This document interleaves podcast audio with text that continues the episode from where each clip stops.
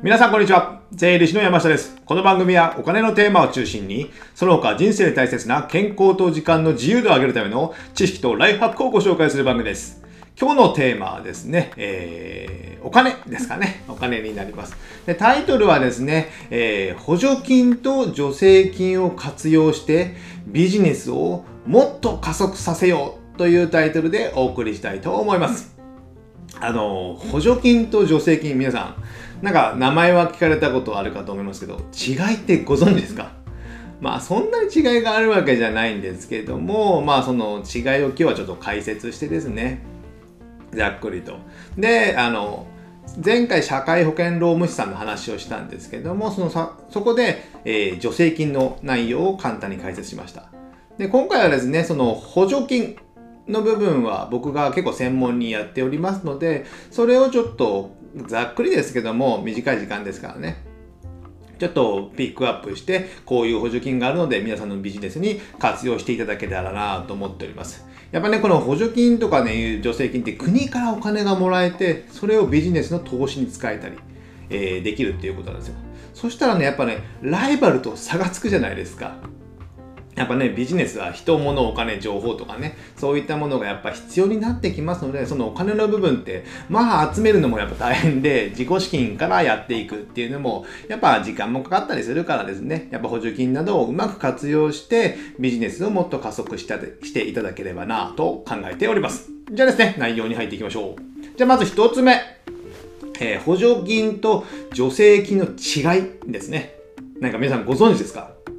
まあ、これね、明確な基準があるわけじゃないんですけども、まあ、僕なりに解説すると、補助金というのはですね、えー、いろんなビジネス、事業に投資できるものを国から補助してもらうんですけども、そうすると補助してもらうにはですね、まず一旦自分から手を挙げて、補助金事業やりますと。で、申請をするんですよ。で、申請をして、そこで通れば、えその事業をやって、その事業が終わったら、こういったお金を補助、事業で使いましたと。だから補助金くださいねってですね、えー、請求するんですよ。国に請求して、やっと補助金がもらえる。ですので、一旦申請して通らなければ、補助金はもらえないってことなんですよね。で、逆にですね、助成金。助成金っていうのはですね、まあ、雇用関係が多いんですかね。えー非正規社員を正社員にするとかですね、えー、育児休業を取らせるようにとか、就業規則を変えるとか、そういった雇用関係のものに、えー、助成するお金が出るものなんですけども、これはですね、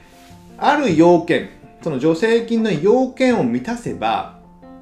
誰でもまあ基本的にはもらえるもの、えー、不備がなければですね。ですので、えー、あ、まあそう、あと予算もありますね。予算もありますけども、申請じゃなくて要件を満たして書類を提出すれば、まあほぼほぼもらえると思っていただいて大丈夫かなと思います。まあ、あとは就業規則とかその大変細かいね、えー、ことはありますけども、要件さえ満たせれば、まあ助成金はもらえる。でも補助金は手を挙げて、えー、通らなければもらえないんですよね。そこの違いがあるってことなので、まあ助成金はまあざっくりとちょっともらいやすくて補助金はまあまあ通りにくいのかなっていうのがあります。これがまあ助成あ補助金と助成金の違いっていうことですね。なんとなく 理解いただけましたかね。まあどちらもね、まあ、国とか地方公共団体から、まあ、お金をもらって、そのお金は別にですね、返す必要もないです。不正なことをやらなければですね。ですので、まあ、借入金とかとは違うってことですよね。もらえるお金なので、まあ、会社の収入になるってことです。じゃあですね、後半の方の、じゃあ補助金どういうものがあるのかっていうのをちょっとですね、解説したいと思います。で、補助金のことはですね、僕は結構そのビジネスで使っておりまして、で、他のお客さんのサポートとかもしてるんですけども、この知っておいていただきたいのは、この3つの補助金。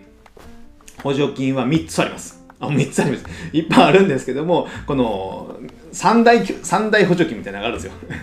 日本三大補助金ですね。これがですね、えー、ものづくり補助金、IT 導入補助金、小規模事業者持続化補助金。ちょっと噛みそうになりましたね。この3つ。じゃあ、細かく解解説していきますけども、1つ目。1つ目のものづくり補助金。皆さんも名前は聞かれたことあるんじゃないですかね。ものづくりなので、まあ、製造業とかが多いんですかね。まあ、サービス業でもいいんですけども、えー、ものづくり補助金っていうのは、まあ、結構規模が大きいので、数数百万とか数千万の設備を買うとかですね、投資する。そういうものに対して、まあ、ざっくりと1000万ぐらいは補助しますよと。まあ、いろいろな時期によっても違うんですけども、1000万ぐらい補助します。なので、設備投資をして新規事業、ちょっと新たにね、こういう事業をやってみたいとか、他にはないことをやってみたい。そういう事業に対して1000万ぐらい補助しますよ。っていうのがものづくり補助金なんですよ。結構大きいですよね。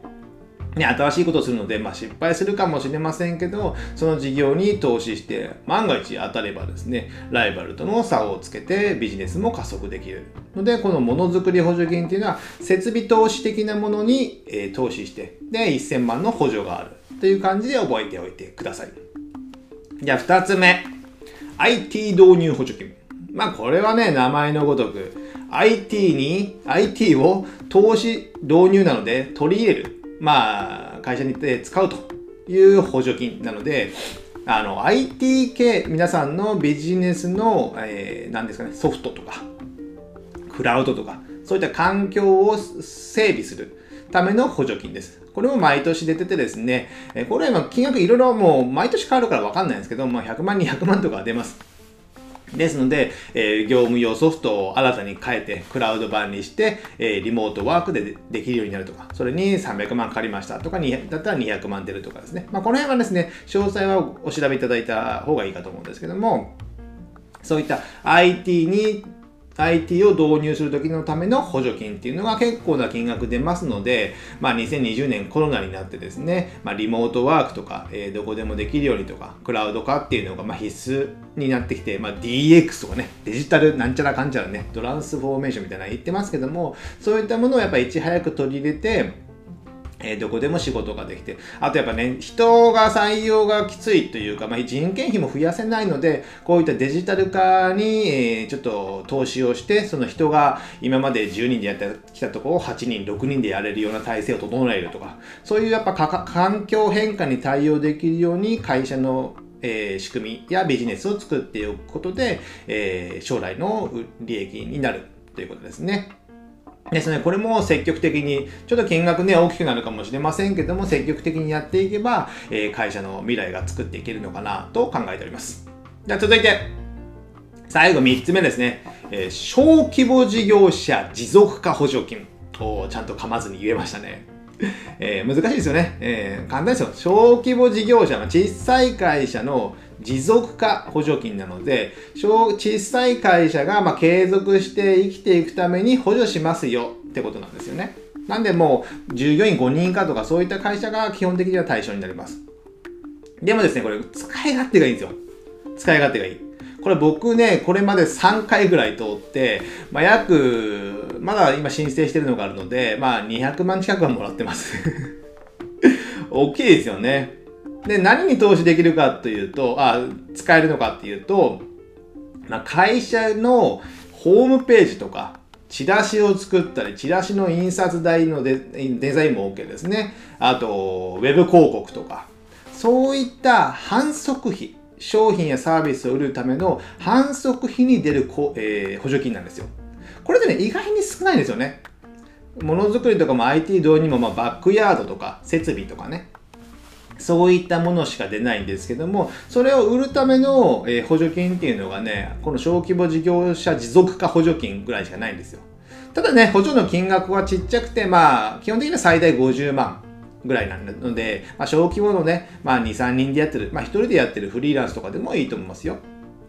そういう方が、えー、ホームページを作るとか、そういった反則費にかける費用を、まあ、負担してくれる。最大50万円ってことですね。で、僕のうちの会社の、えー、事務所のホームページも、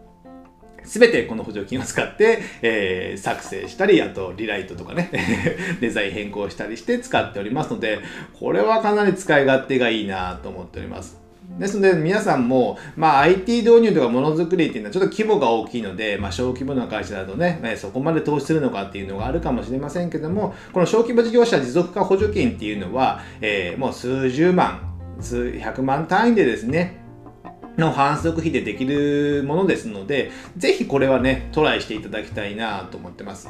で、まあコロナになって売り上げ減った企業とかね、優先的に通りやすいとかいろいろ出てきてますので、その辺をちょっとね、お調べいただければなと思ってます。あとですね、最後に補足なんですけども、あと2021年3月ぐらいですかね、事業再構築補助金。事業再構築補助金って言って、えー、ちょっと新しいね、これとは違い、えー、さっきの三大巨頭とは違うね、プラスアルファの補助金が今年2021年度出まして、これもね、設備投資とかに使えるものになっておりますので、これもね、ちょっと詳細入れたら一度ね、僕もこれの音声とか動画で解説しようかと思いますので、これもちょっと調べてみていただければ事業再構築補助金ってね、えー、ググっていただければ、いろいろ出てきますので、自分に当てはまるのか。まあね、簡単に言えば、あの、今まで対面でやってる事業を、えー、リモートとか、